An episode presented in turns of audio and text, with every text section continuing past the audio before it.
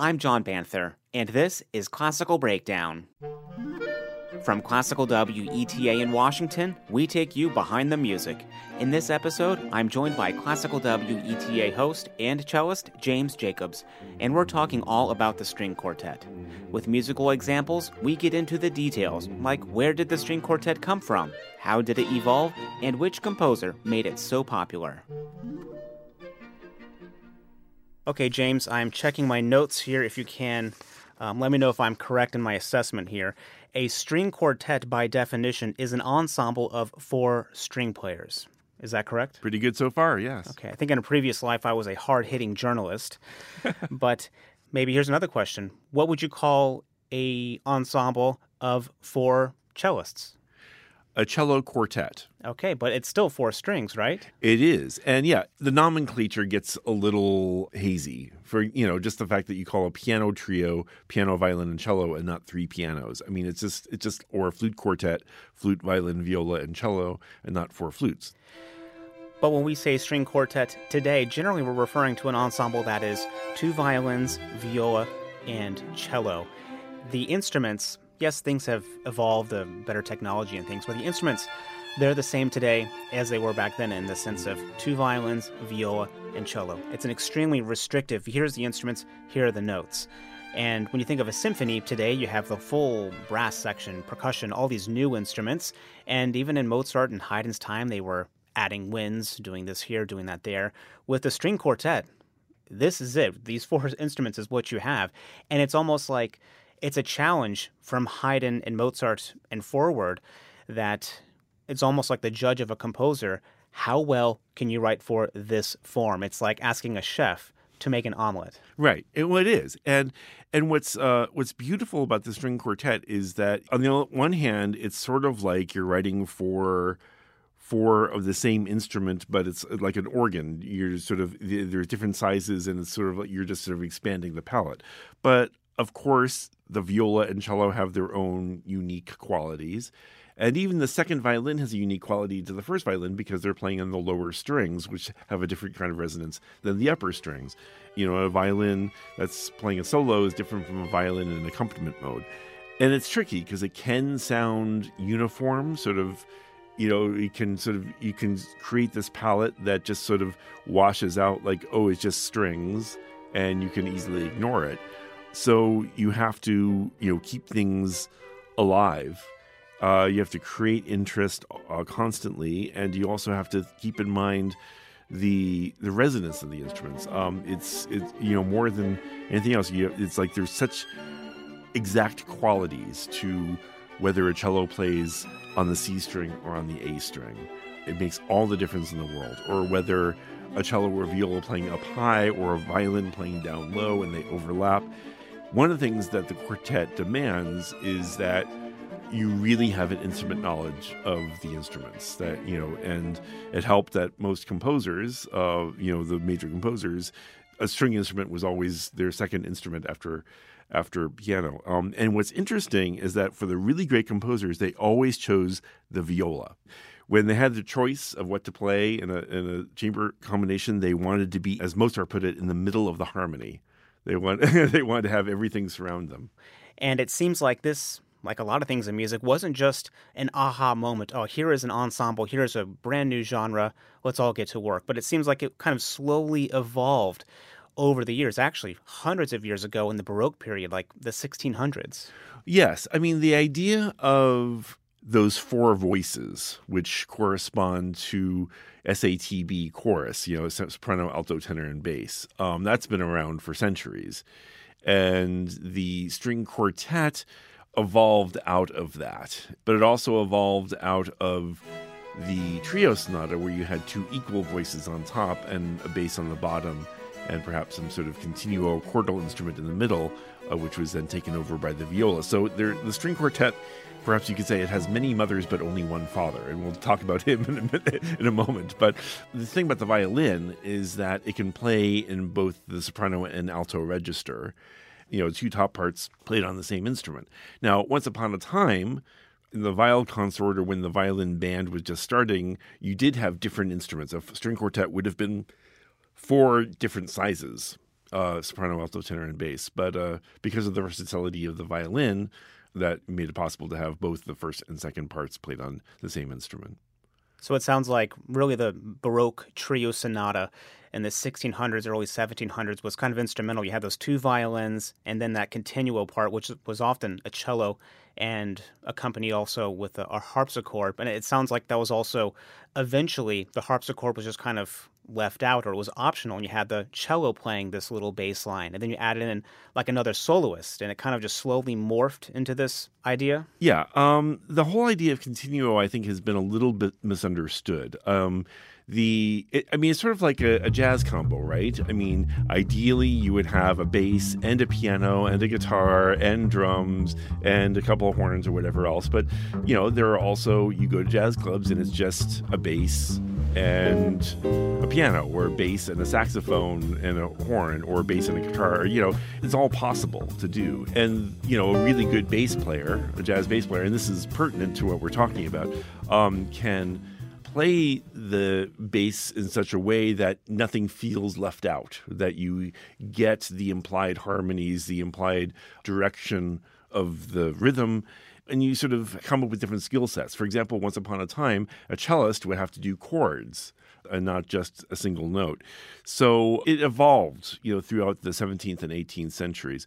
But uh, certainly, yeah, a harpsichord was, you know, nice work if you can get it, you know, and if a theorbo, even better. Uh, if it was just a cello or a viola da gamba and a couple of violins, nobody's stopping you from playing, you know, this this tremendous repertoire for for trio sonatas.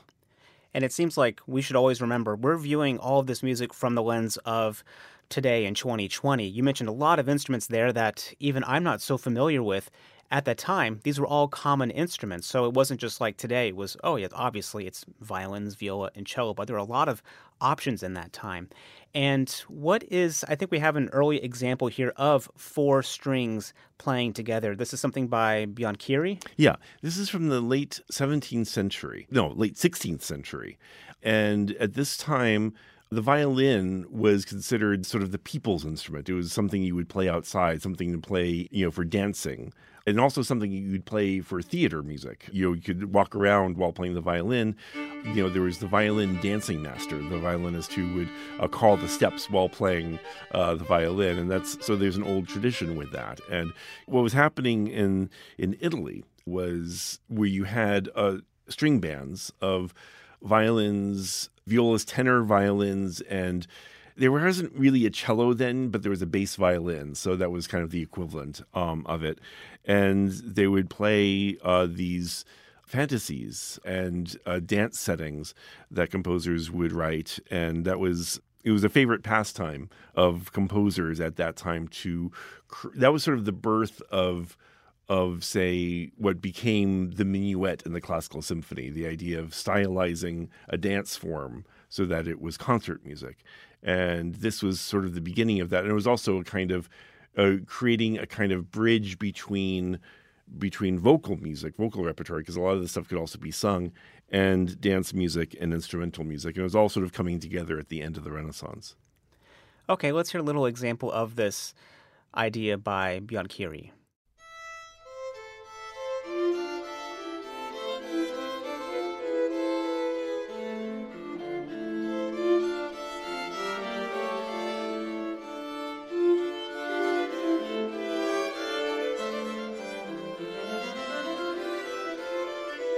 That definitely sounds like music that you would see in a movie accompanying this you know old very traditional kind of dance and i think as we go along we're going to hear kind of a holdover of these dance ideas in the string quartet. Oh, absolutely. And what was um, what's so interesting about that selection you just played is that on the one hand you can kind of hear the roots or sort of pre-echo of what the string quartet would, could actually become with you know with this sort of conversation between all four voices.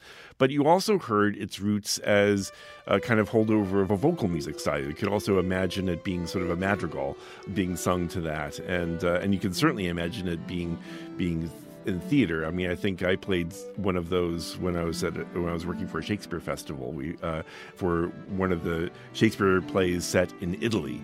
That Banchieri was a perfect composer for something like Romeo and Juliet or Merchant of Venice or Othello. He was a contemporary of Shakespeare, so it was happening at the same time. So that's what you would play if you wanted to evoke an Italian setting for the Two Gentlemen of Verona or, or what have you. So it sounds like this is happening in the 1600s, the 1700s. We get to the middle of the 1700s, and you already mentioned before this father figure for the string quartet. Many consider Haydn, Franz Joseph Haydn, to be the father of the string quartet. Because while he did not invent this idea, he didn't he didn't invent putting these instruments together. He certainly made them very very popular. But what's so interesting for me is that he fell into this whole idea. He was like around 18 or 20 years old, I believe, and he was asked by this Baron Karl von Josef Edler von Fürnberg, that's a very long name, but he was asked, hey, can you write some music for me? And it was basically just an ad hoc group, whoever was available, and it happened to be two violins, viola, and cello. And then Haydn wrote for this and just kind of fell into it at a point when he was known as a good musician, but there were thousands of good musicians. He wasn't famous at this point. Right. And what's so interesting is that, in a way, the way that ensemble fell together for Haydn wasn't that much different than the way it fell together for Banchieri. You know, it was uh, again, it wasn't something that was you know obvious. It was something that fit the bill. Sort of like, oh, you need four voices, and here they are. And the 1760s were sort of uh, uh, interesting period, sort of Wild West. It was kind of like the Baroque era was over, the classical era hadn't quite begun, and there was experimentation in the air, and people could just kind of throw things against the wall and see what stuck. And in this way, uh, the idea that he recognized in this ad hoc collection of instruments the potential for um, being a new art form was a very lucky break, and uh, and he recognized something and made the most of it, which is why he's Papa Haydn. And I have two examples here of this first string quartet by Haydn, literally his his opus 1. Here's how he gets into this whole form in the first movement.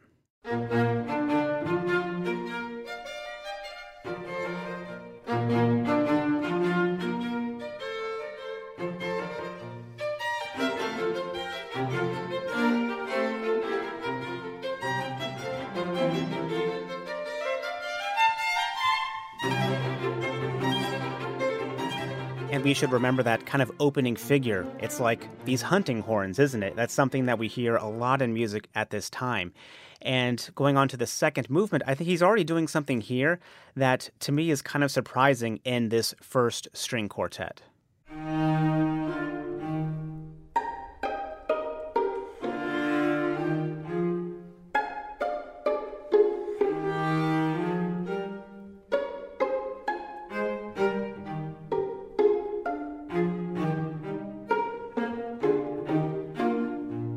For me, having these pizzicato in the first string quartet, something we see all throughout the rest of musical history.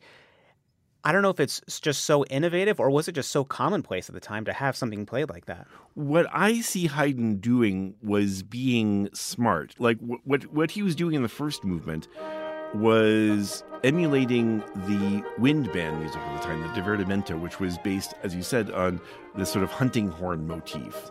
There was a thing called harmony music, which were uh, wind bands that would be that was the music that you would hear on the streets. That was music you would hear at outdoor celebrations. And Haydn was taking that as a model and putting that in for strings. And what he was doing in that second movement was saying, like, yes, we can do uh, that kind of music, you know, wind music, but we also have this these cool special effects that you should know about. And we have these cool things that distinguish us from winds.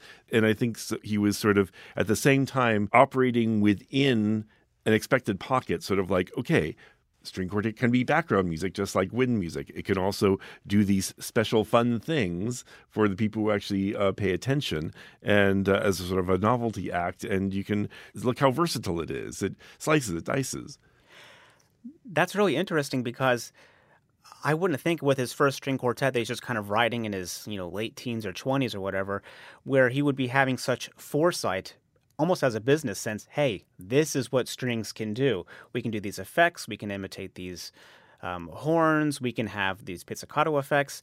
almost thinking like a business person, there's a lot here that, well, you could pay me to write.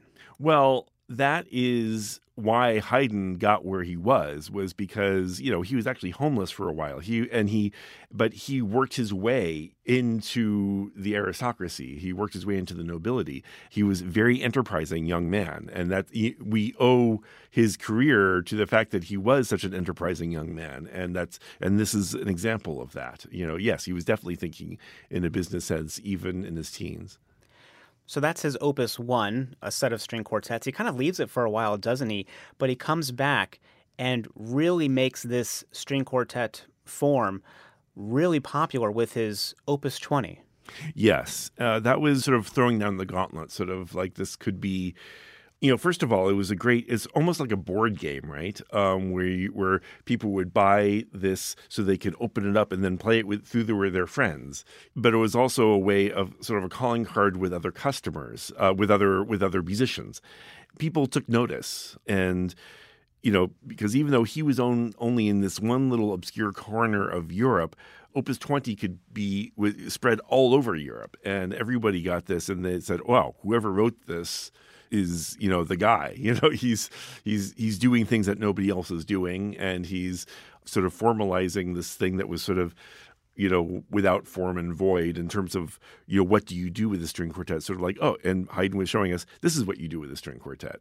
You know, it can be like a sonata, but also its own thing and and you can get and you give everybody a turn so that you know, the cellist has something interesting, the second violin is something interesting, and you draw on different kinds of forms. You know, you can have fugues and canons and variations, and and it's just a great palette for composers to be able to experiment one of the last things you said is really important at this point, giving everyone something interesting to do because before this point, it seems like a lot of string quartets, it was still a holdover from a century before where we have these beautiful violin soloists. And as you go get lower in instruments down to the cello, it's kind of like, oh, well, I'm still kind of accompanying. But here, in his opus 20, his quartet number four, already in this first movement, we hear something different happening.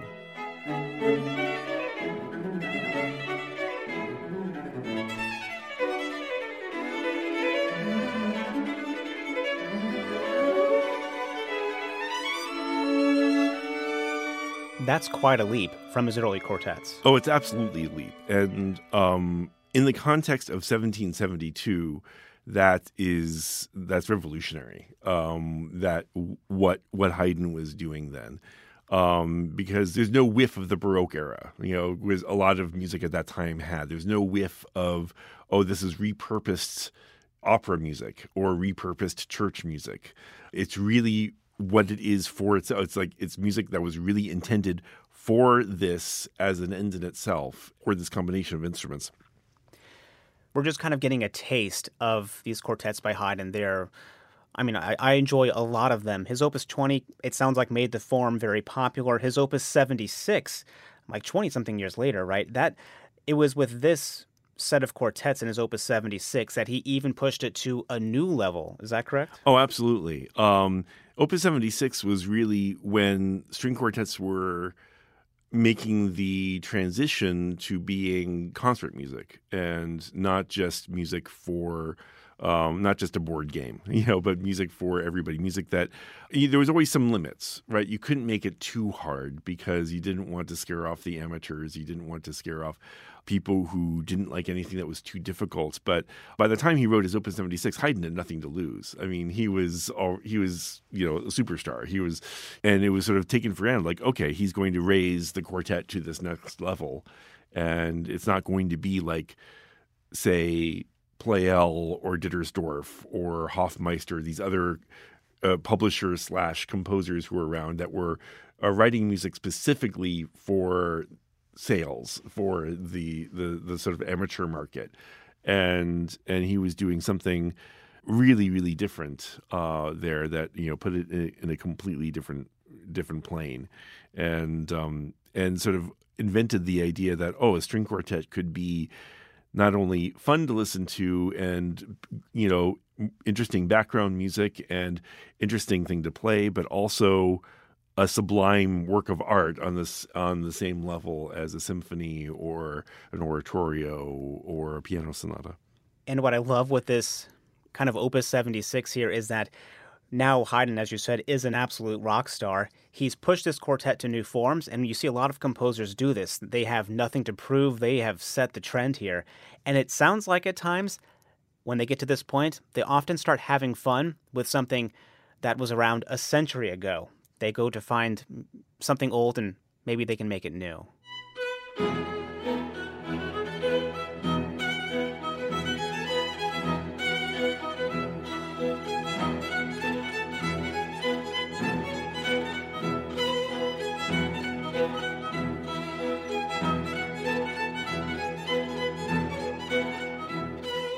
He's now brought back and made in a new transformation. It's a dance band. We got the kind of an accordion right, and then the the violin up top. Right. Well, you know, he had been spending a lot of time in London just before this. And it's very, very likely that he heard bagpipe bands in on the streets of London uh, from from Scotland or from northern uh, England. When he does a drone, it's because you know he knows what it could be, and he's been and he's been in the sweaty dance floor where people were uh, dancing to that, and he understands the the roots of that. And so bringing that into a string quartet it's like a gourmet chef bringing an earthy note, sort of like a raw leaf, you know, so that you can that you eat along with the, um, you know, the the highly um, sophisticated palate. It's uh, you know, he's it's like Thomas Paine, like nothing is foreign to him. You know, he's the master of all. And someone who really picked up with what Haydn was doing right away, I think, was Mozart, right? Although much younger than Haydn at this time in the 80s, going into, well, when Mozart died in 1791, but in the 80s, he was writing a lot of quartets. In fact, he dedicated a whole set to Haydn. Yes, uh, Mozart wrote uh, a series of quartets, uh, six, a set of six quartets that he dedicated to Haydn, and uh, Haydn was so moved that that um, prompted the famous quote that Haydn made to Leopold Mozart, Mozart's father, about, you know, before God, this is the most gifted musician I have ever known or could know about. I mean, Mozart and Haydn had always been friends, but I think it was really with that set of quartets that Mozart wrote that Haydn realized, like, oh, we're equals. Oh, you know, in fact, maybe he's actually the better one. You know, he's you know Haydn sort of acknowledging, and Haydn you know was he didn't have the same kind of relationship that he later had with Beethoven, where there's a little bit of bad blood and and competition. Like you know he just he wanted the best for Mozart, and he acknowledged that Mozart was the superior genius, and uh, there was nothing but love and inspiration and encouragement there. And when you listen to one of his Haydn quartets, as we call them, Mozart String Quartet number 17 specifically, The Hunt, it starts off with that same idea in my head that I heard with that first quartet by Haydn, where we have the strings imitating these, these hunting horns. And then a few quartets later, he goes to something that, for me, I only have been getting into string quartets the last decade at most. It wasn't something I had to do in school or anything. But listening to sometimes, for instance, the opening to Mozart's String Quartet number 19, to me, it was almost. I thought I was listening to the wrong thing for a second because I thought this can't be from, you know, the 1780s. This has a very, very dissonant opening.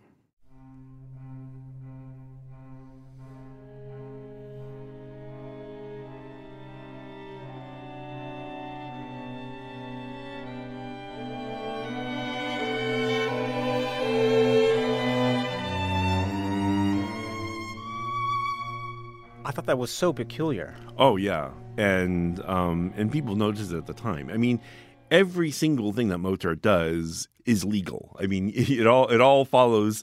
You know, uh, if you just if you really dig deep down into the the analysis, it all it all works out. Um, so he doesn't cross any lines, but he goes right up to them. And the point is, a string quartet is where you can do that. You can't really do that, you know, and I mean, he was doing stuff sort of like that in in piano music, but even there, there's sort of you can never really get away from the idea that oh, here's a guy showing off and in the in the drawing room. But with a string quartet, you really had the freedom to just go to the limit of what you can do as a composer, to your of your creative ability, and of what music could be, and and we see that with Haydn and Mozart and and later composers that it was in the medium of the string quartet that they were the most original and most creative and most um, groundbreaking. What I love about music, and especially from this time period, the 1700s, even the 1800s, is that well, today if I listen to a string quartet by a composer like um, like Caroline Shaw, she writes a string quartet, and I know she's writing how she wants it to sound. Back at this time for Mozart and Haydn, there were sometimes constraints, or they had to write a certain way to please a certain person. For instance, I think the string quartet number 21 by Mozart was written for someone in the in the royalty who was actually a cellist. Yeah, the king of Prussia. And you know, you're not going to argue if you're writing for a king who plays the cello. You said, and they want to they want a cello part to show off what they can do. You please the king. That's what I'm wondering here. I have a little bit from the finale of this quartet, just the opening part of this finale, and we'll take a listen to it first because it is the cello that sets the scene here.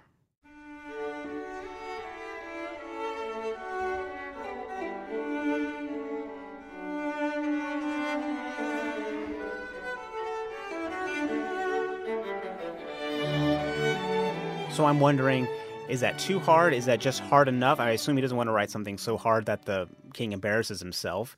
It also sounds kind of high. It sound is he really writing this specifically for this cellist? Yeah. He, well, what's interesting about that writing is that the cello is in a very uncomfortable range. It's not it's it's not its highest range where you could just sort of lay into what we call thumb position and just you're just up there.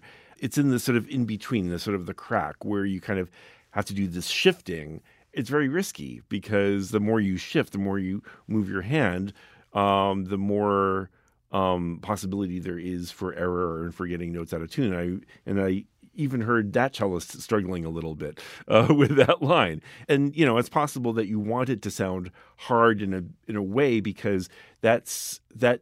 I mean, the the good thing about that is that it's an amazing, uh, it's a great range for the cello in terms of projection. But what it means is that it's very exposed. It's so vulnerable. It's so it's exposed in a way that a violin or a viola would not be, and um, because it just rings out and it's and the other instruments are trying to hide behind the cello in its upper register, so it, it can be very precarious. Of course, when it's well played, it's it's beautiful and it's a lovely piece. That cellist must have been really good, or maybe Mozart was trying to make a point. like, be careful what you wish for. You know, because Haydn sometimes did that, would write something to uh, to make a point. And we'll get into the string quartets of Beethoven right after this. Classical Breakdown is made possible by Classical WETA. Join us for the music anytime, day or night. To listen live, just go to our website, classicalweta.org, or download our app. It's free in the App Store. And this brings us now, you know, Haydn being the father, Mozart coming up in this genre, writing some great things, some challenging things. It brings us to someone who took the string quartet to a new level. That's Beethoven. In fact, his first quartet, I think it comes from around 1798, towards the end of when some of the Haydn music we're listening to. Yes, and he waited. Mozart wrote string quartets when he was a boy, and as you pointed out, Haydn started writing when he was pretty young too. And Beethoven had enough perspective, sort of like, okay, I have to get ready. I have to do all these other genres first before I touch the string quartet because if I put out my string quartets, they have to be good. They're competing with Haydn, they're competing with Mozart. They're uh, they're making a statement because that's because by the end of the of the 18th century, that's what they were. It was a signature, it was a calling card, sort of like, oh, well, we know what Beethoven can do with the piano sonata. We know we can what we can do with the piano trio you know, and they're sort of waiting. The critics are sort of like, okay, what does he do with the string quartet? And you have to strike exactly the right balance of, of you know, paying homage to your forebears and you know and not deviating too much from the Haydn Mozart template but also making your own not just copying them either and making your own statement and your own personality and voice heard a lot of what you're saying now is ringing true in my mind about this first string quartet, which has it's well maybe like his first symphony. It's picking up from Haydn. He's doing a lot more, or he's changing the form around a little bit, but it's not unrecognizable. Here's a little bit from Beethoven's very first string quartet.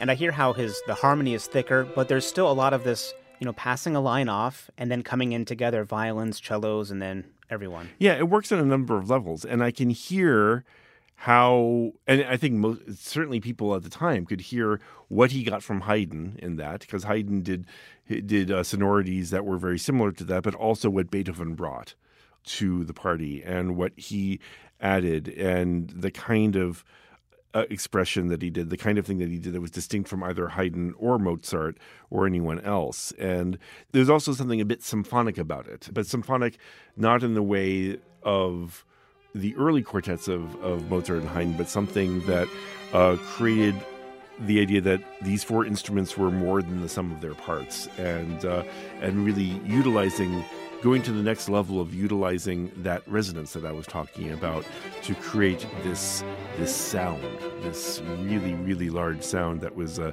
larger than anybody else had gotten out of just these four instruments. So let's dig into these quartets of Beethoven for a little bit because we think of Beethoven's music often in three different periods early, middle, and late. And I've heard you describe very kind of fascinating how these kinds of things fit together or kind of evolve. Like the early period is these are quartets that you get together and you can play with friends. The middle period is great concert music, and then the late period is is what? Late period is what I would call headphone music.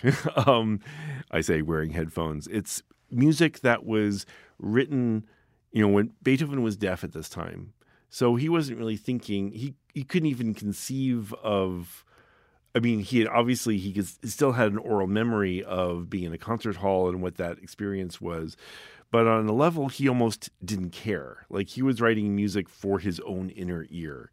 They were tremendous. They were sort of stood there as a tremendous challenge for composers, really to this day. And we're going to get into some of those very challenging, sometimes to listen to moments. But let's jump back to the middle period. As we heard in the early period, it is picking up and moving things forward from Haydn. But in his middle period, something that, again, that you said, being a cellist, of course, yourself, I mean, you know this like the back of your hand. For me, it's interesting to hear when you said the strings, Beethoven recognizes these four instruments, they're larger than the sum of their parts, and there's a also a symphonic quality to them. Because when I hear this string quartet number seven, the opening to this, there is this kind of massive crescendo, and it's something, it does sound larger than the sum of its parts.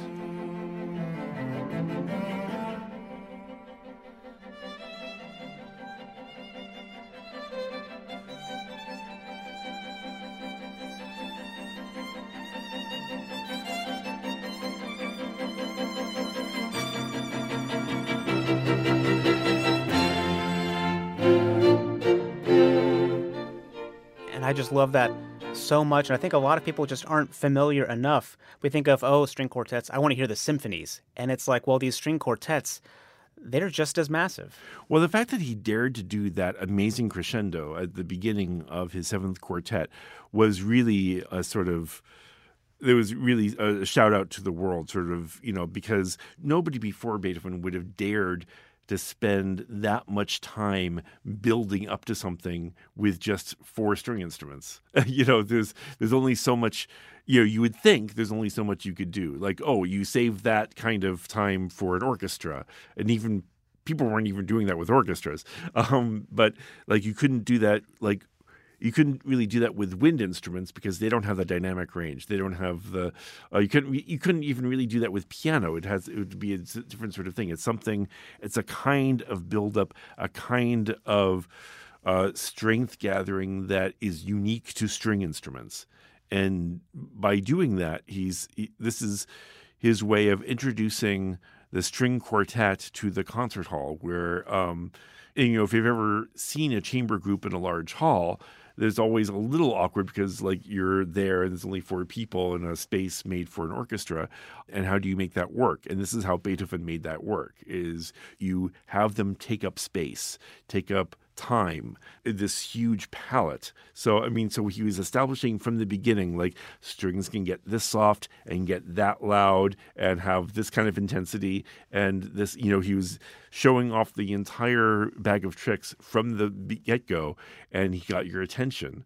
And, and people said, okay. And it's also the kind of music that is really made for professionals. Like no, you would never play that in a living room, or you know, or it wouldn't be the same thing. You would just give up in frustration if you try to just do that for fun. You know, karaoke night with your string quartet. No, you'd have to. I like that karaoke night with your string quartet. This is 1806. Beethoven's in his uh, 30s. And in the same year, he has a string quartet number nine. There's some interesting things happening in this one I want to hear from you about. And that is, if we think back to that Haydn in that first quartet, in the second movement, there was pizzicato. And you often hear in string quartets, in this time before and after, when there's pizzicato, it's often together as a group. We're plucking these chords and things along. But Beethoven in his string quartet number nine, again, he realizes there's more to this sound, there's more we can do, and not everyone has to do maybe the same thing.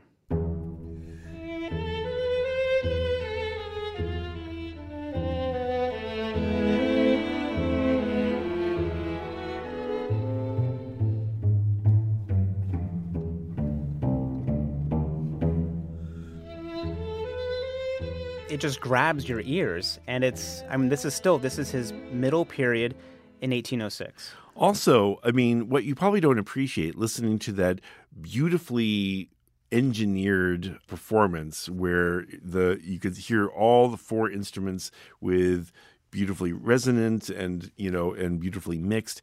Strings couldn't really do what you just heard. So it took a real act of imagination for Beethoven to be able to say, well, someday they're going to be able to do justice to this music. And I'm writing it now to kind of push the art forward. This is what I wanted to sound like, and we're just I'm just going to do it. So so you know, the musicians have to come up to that. You know, the idea of a cellist being able to get that kind of resonant sound out of an instrument, you know, for for a bass line and hold on to it was that was um you know you couldn't take that for granted. You couldn't for, take for granted that you were in a concert hall that would be able to pick up that sound. You know, you couldn't you couldn't take anything for granted, and so that's really Beethoven being a visionary. Uh, the fact that he had that sound for those four instruments in his head, and the you know, and basically the art form came to meet him so that they could play that music. So Beethoven's early period, his middle period.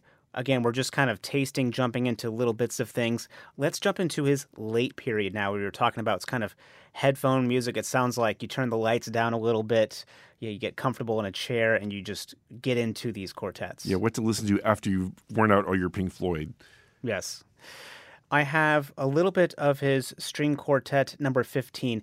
Now, I think these were actually that's the funny thing or the difficult thing with these works is that there's string quartet numbers, there's opus numbers, and then numbers within that. And then here, I think this was written slightly out of order. I think 15 was written before 14. Yes. Okay, so 15 in 1825 we're really in the final years of uh, Beethoven's life. His Opus 132, his string quartet number 15. With this quartet, you were talking before to me about the slow movement being significant that he wrote it during or after a kind of illness. Yes, he always had health problems, and um, and in, in fact, this was only about two years before he actually did die. Um, but uh, he did recover, and he thought that he had licked it, and so he wrote this movement, as he said, um, Heilige Dankgesang, a, a holy song of thanksgiving uh, for having survived an illness.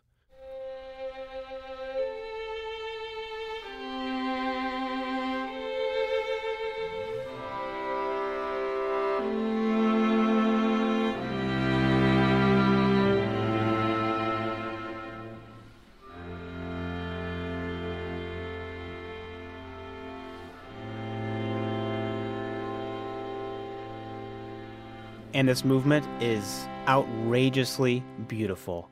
That was just a snippet. And you were talking before about taking up time within the quartet where Beethoven is expanding that way. He does that here too, it sounds like. And you're exactly right. You have to hear this with headphones. Yeah, because hearing it live just doesn't cut it because you're not close enough to. You're not. You have to be surrounded by this music. You have to be inside it. You think you have your favorite sublime string quartet for or string orchestra piece or classical piece that you think is just the one this is it. This beats them all. I, I guarantee it. I mean it's it's uh, you know, 17 minutes of your life that you will you will want to revisit again and again and again in your own times of wherever your heart is, wherever your health is. It's comforting and it's involving and it creates this universe that is really all about what Beethoven was had on his mind, which was healing. And we have a few more late quartets to enjoy here. Next one, number 14. Again, that was 15. We're going to 14 now, which was written afterwards. For me, it sounds like a very peculiar opening.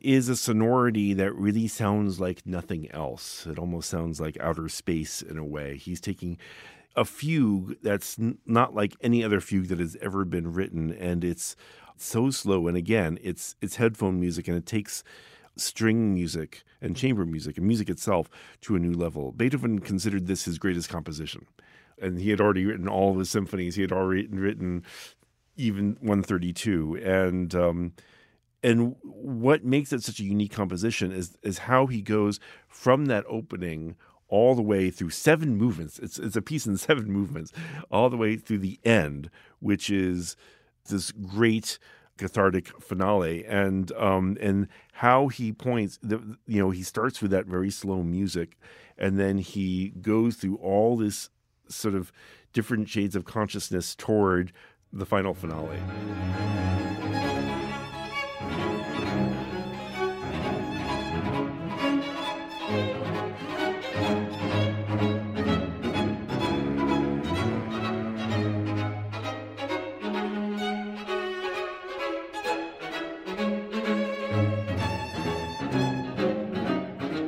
Something that I've kind of started to hear, something that you really hear from it sounds like this point forward and in his final years, he becomes very into this rhythm, like this dotted rhythm, da da da da da, to a point where it sounds difficult to continue to keep up with that rhythm, but it's something it's not something I hear in a lot of his earlier music.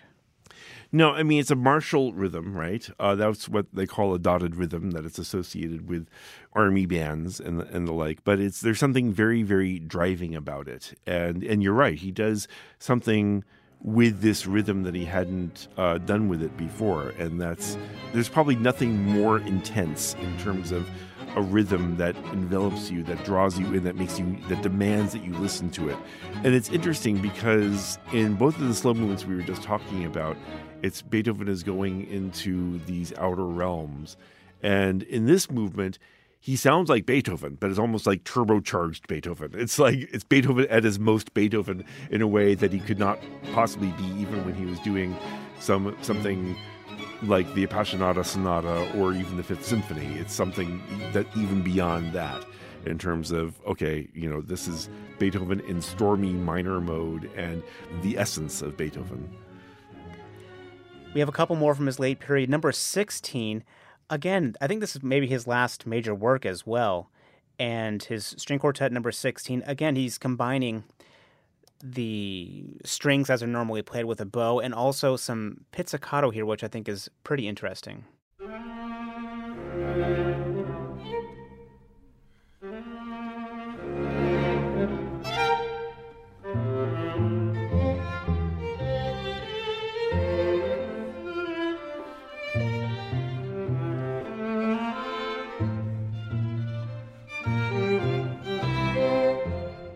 When you first hear it, it's like maybe you think, oh, it's maybe it's kind of like early Haydn where the cello was still playing this bass line from the Baroque period, but it's not.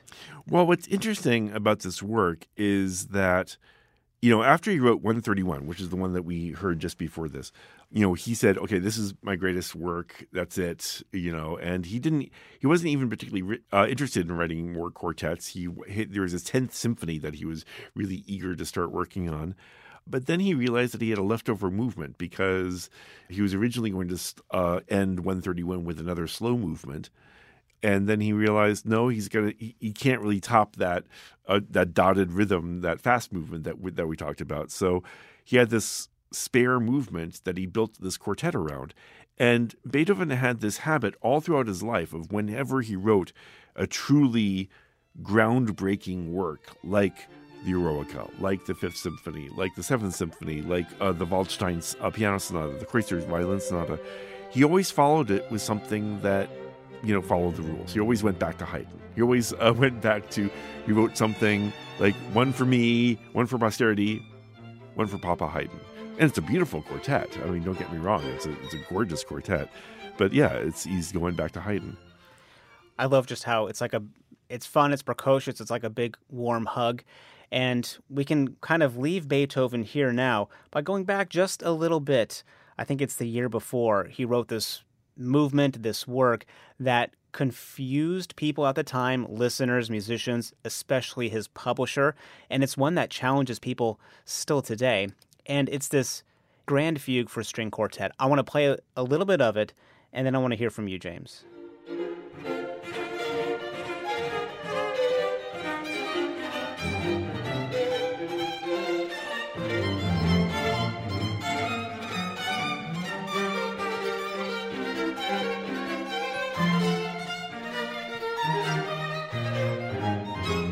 What's happening? Well, what I've always thought about this work is that I think, you know, Beethoven had a coffee habit. And uh, I think it's sort of sometimes, hmm, I wonder if that coffee got out of little control or something like that. It's a 20 minute fugue and that goes through all these, and, you know, he wrote it as the finale to his B flat major quartet. And it's the only instance where Beethoven ever kind of censored himself because he voluntarily dropped this movement uh, and made it into an independent piece and substituted uh, something that was more in scale with the rest of the quartet. And in a way, I think he was anticipating what a lot of 20th century composers would would see in the quartet: the idea that there's something to be said about just the sheer sound of the string instruments? And what does what do four string instruments sound when they're you know basically just scraping their instruments? They're you know what what does that sound like? What is it when you just push these musicians to the limit what does basically trashing your instrument sound like uh, while you're playing what you do it's in b flat major it's an impossible key anyway for strings and uh, you know I've played this and it's it's miserable. It's just like it's it's really really no fun because it's just it's just so hard and and it's relentless. You just you know it's it's like you get tendonitis just from looking at it. You know it's just uh, it's really... I get tendonitis hearing it. now the string quartet after Beethoven, it's kind of like it seems like his symphonies they continued, but composers were intimidated by Beethoven. Schubert was one that seems like was pretty successful in following Beethoven's symphonies, also string quartets. I love the um, Death and the Maiden, which is just the name alone is kind of cool, but the sound is is quite imposing as well. And going even further than that, out of this Austrian and, and German heritage, we go to French composers like Debussy and Ravel, who seem to be painting with an entirely different brush and palette compared to Beethoven. Yes, absolutely. I mean, what's interesting is, you know, Beethoven basically at the end of the day was a rhythmic composer. That's it's rhythm which drove the development, the form of the piece. It's what draws the listener in. And Schubert was a melodic composer and does this other thing of just writing a beautiful melody and then writing another one.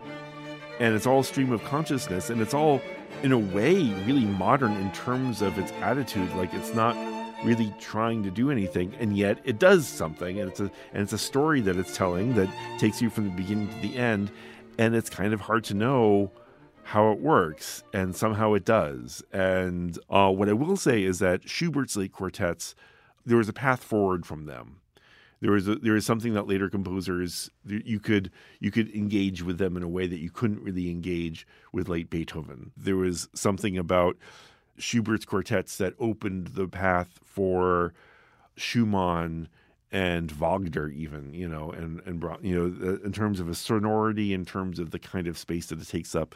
Remember, you know, he so much of his output were, were songs, and so he had this very vocal quality. Uh, this idea of telling a story, and the the slow movement of this of the Death of the Maiden is based on a song called Death of the Maiden, which is why it has that name. But he, but even though the first movement, it, you know, it doesn't directly quote from that same song, but it's it's like the the overture to that drama that's going to play out later on.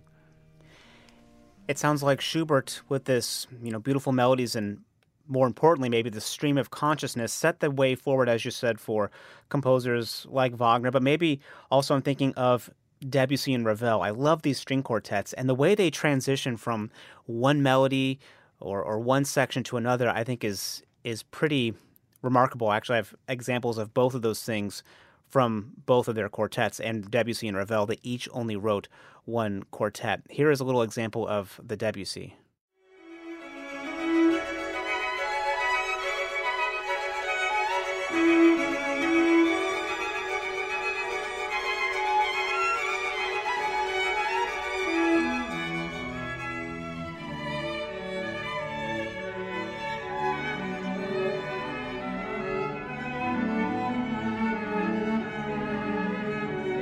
The way he downshifts into that next section, it's just it just slides right into it. Well, it's interesting because I, I, think you know I actually played in a gamelan orchestra once uh, uh, at one point, and a gamelan is an Indonesian percussion orchestra that's these different kinds of gongs and bells, and they're in a very specific kind of mode. And Debussy got to hear a gamelan uh, when a gamelan orchestra played at an international exposition in Paris and I can hear in this quartet not only the modes of the gamelan, but also in a way how you play. Because a gamelan is a single instrument. It's a very, very specific set of gongs that are all meant to be played together. So it's like, you know, you get 20 people all playing different aspects of the same instrument. And you sort of get that feeling from this Debussy quartet that they're all, that there's a lot going on, but it's it's one machine. It's one it, it's one sound. It's unified. It's it, it, even though it's there's a lot of diversity going on. It's it's all within this one sonority, um, this very unique sonority, and uh, and that was Debussy's gift, just as Schubert and Beethoven had their gifts. You know, Debussy uh, was about color and you know and exploring new sonorities um, and the talent and everything else sort of added into that. And just that one work, you know, really sort of set like, oh, and a quartet can do this too. I love the diversity in the sound and the ideas that you were just talking about with the, the gamelan and everything. And that's something that happens post Beethoven, really into the late 1800s when you think of technology and just the world getting smaller. We now, you can travel by ship a lot safer than you could in previous times. And so, as the world becomes smaller, as composers are exposed to different sounds and different cultures from all over the world, you get this new sound, and you also get a kind of if you look at you know evolution of dinosaurs you know they all came from i don't know a pterodactyl or something. And you see that one gets to something else and they split off to this split off to that. That starts to happen with string quartets and music where sounds and styles start to really change a lot where you have maybe two composers write a string quartet and they sound nothing like each other compared to maybe Mozart and Haydn, which are different but sound pretty similar. Right. Now, we have, I mean, the great um, American quartet by Dvorak. That's a favorite. It's one of my favorites. But going further to that Ravel, who also has this ability to shift between one idea, one melody, one section to another. I think it's it's similar to uh, Debussy's.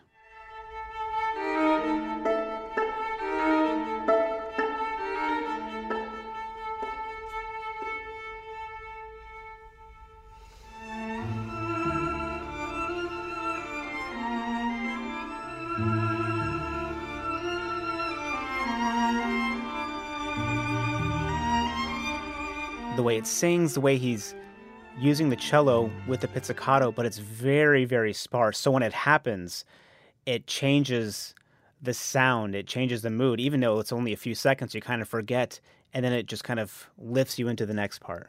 Yes, absolutely. And also with Ravel, there's always a little. Of course, this was in 1903, which was before jazz or cabaret music, but that was those were later um, influences on him. But in a way, I almost feel like Ravel was an influence on that as it worked both ways. Like I could hear this sort of idea of like in a way, Ravel is bringing us back to a more intimate space. It makes me wish now Ravel also wrote another quartet, maybe a few decades later, when he was even saying in papers, look, composers, you need to pay attention to American jazz and incorporate it. He even has a movement in a violin sonata just called the blues. Yes. And although Ravel only wrote this one quartet, there's moments in here that are used in movies. I know um, Wes Anderson's Royal Tenenbaums in the opening. There's a great section from this quartet, and things start to really split, and kind of in, in intense ways as well. Also politically, because we have one of the great string quartet composers of the 20th century, Shostakovich, who wrote music that is just I don't even know how to compare it to to Beethoven. Right. It, well, he is he is an heir to Beethoven. Let's put it that way. He is certainly one of the composers that was taking up where Beethoven left off in terms of what the quartet could be as what it could express, what it could stand for, the depths of emotion that it could that it could reach. What's interesting about this eighth quartet is that he actually reuses a lot of material that he had used in earlier works, like his second piano trio and his tenth symphony, but it never comes across as forcefully and profoundly as it does in this string quartet. And it's almost as if he knew that. He he actually blended in his own initials into this piece. D S C H or D E flat C B natural, if you which is how you translate that using the German musical alphabet. And he so he put his own he signed it. He put his own signature into this into this work literally, and um, he dedicated it quote to the victims of fascism and war. And he wrote it in 1960, which is around when a lot of composers, you know, perhaps belatedly were coming to terms with just how much loss had been endured in the 20th century. This perhaps is the greatest of all of them, I'd say. And what I love about Shostakovich with these, and you were saying he's he's kind of picking up from Beethoven. When you said that, it, it reminds me of what we were talking about earlier when you mentioned time. Beethoven is now expanding time in the quartet, like you made with the symphony, and giving more development to literally just the sound. And Shostakovich, when you're listening to his quartets, they are extraordinarily powerful for all the reasons you outlined. And he has this ability to create tension and then just have this absolutely beautiful musical release. So we have two examples here from his quartet number eight. Some of it might sound familiar. This first section here, which it's just pure tension.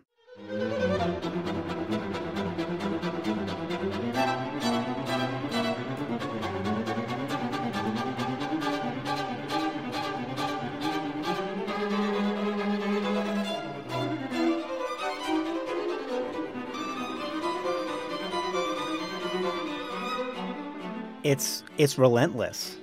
And also, I just want to say that that little four note theme; those were his initials. Just Yeah. just so everybody's clear about that. Dee da da da. That's D Shostakovich. That that's Yeah. his name. He's putting his name out there, and his name in the context of all this energy. I don't even. I don't. Anxiety doesn't even begin to cut it. There's something else. something even even greater than that going on in terms of a, a kind of uh, what what emotion it's, it's expressing. Let's listen to where this continues, where it kind of has this payoff, where it leads into this again, just another very powerful moment.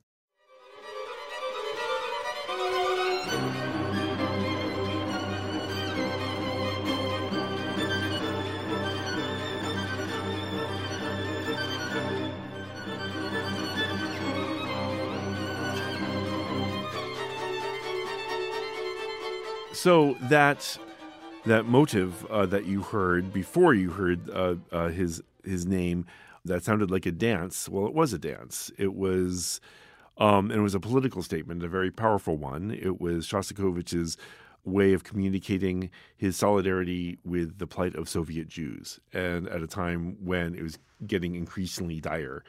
And uh, he used that that Jewish melody in several other works through the years, and in a way, that's why he got away with it. Because had he just come up with that in 1960, he could have gotten a lot of trouble for uh, this sort of statement against the state. But the fact that it was sort of grandfathered in is like, oh, this is a Shostakovich thing. But he was making a political statement by doing that.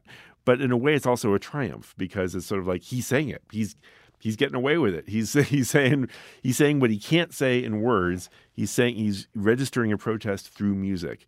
And because it's through music and because there's no words, he can just hide behind like, oh, it's just pretty, isn't it? It's just, it's just, you know, it's, just, you know, I'm just being emotional, you know. But of course, he's, yeah, he's, there's a lot more to it going on than that.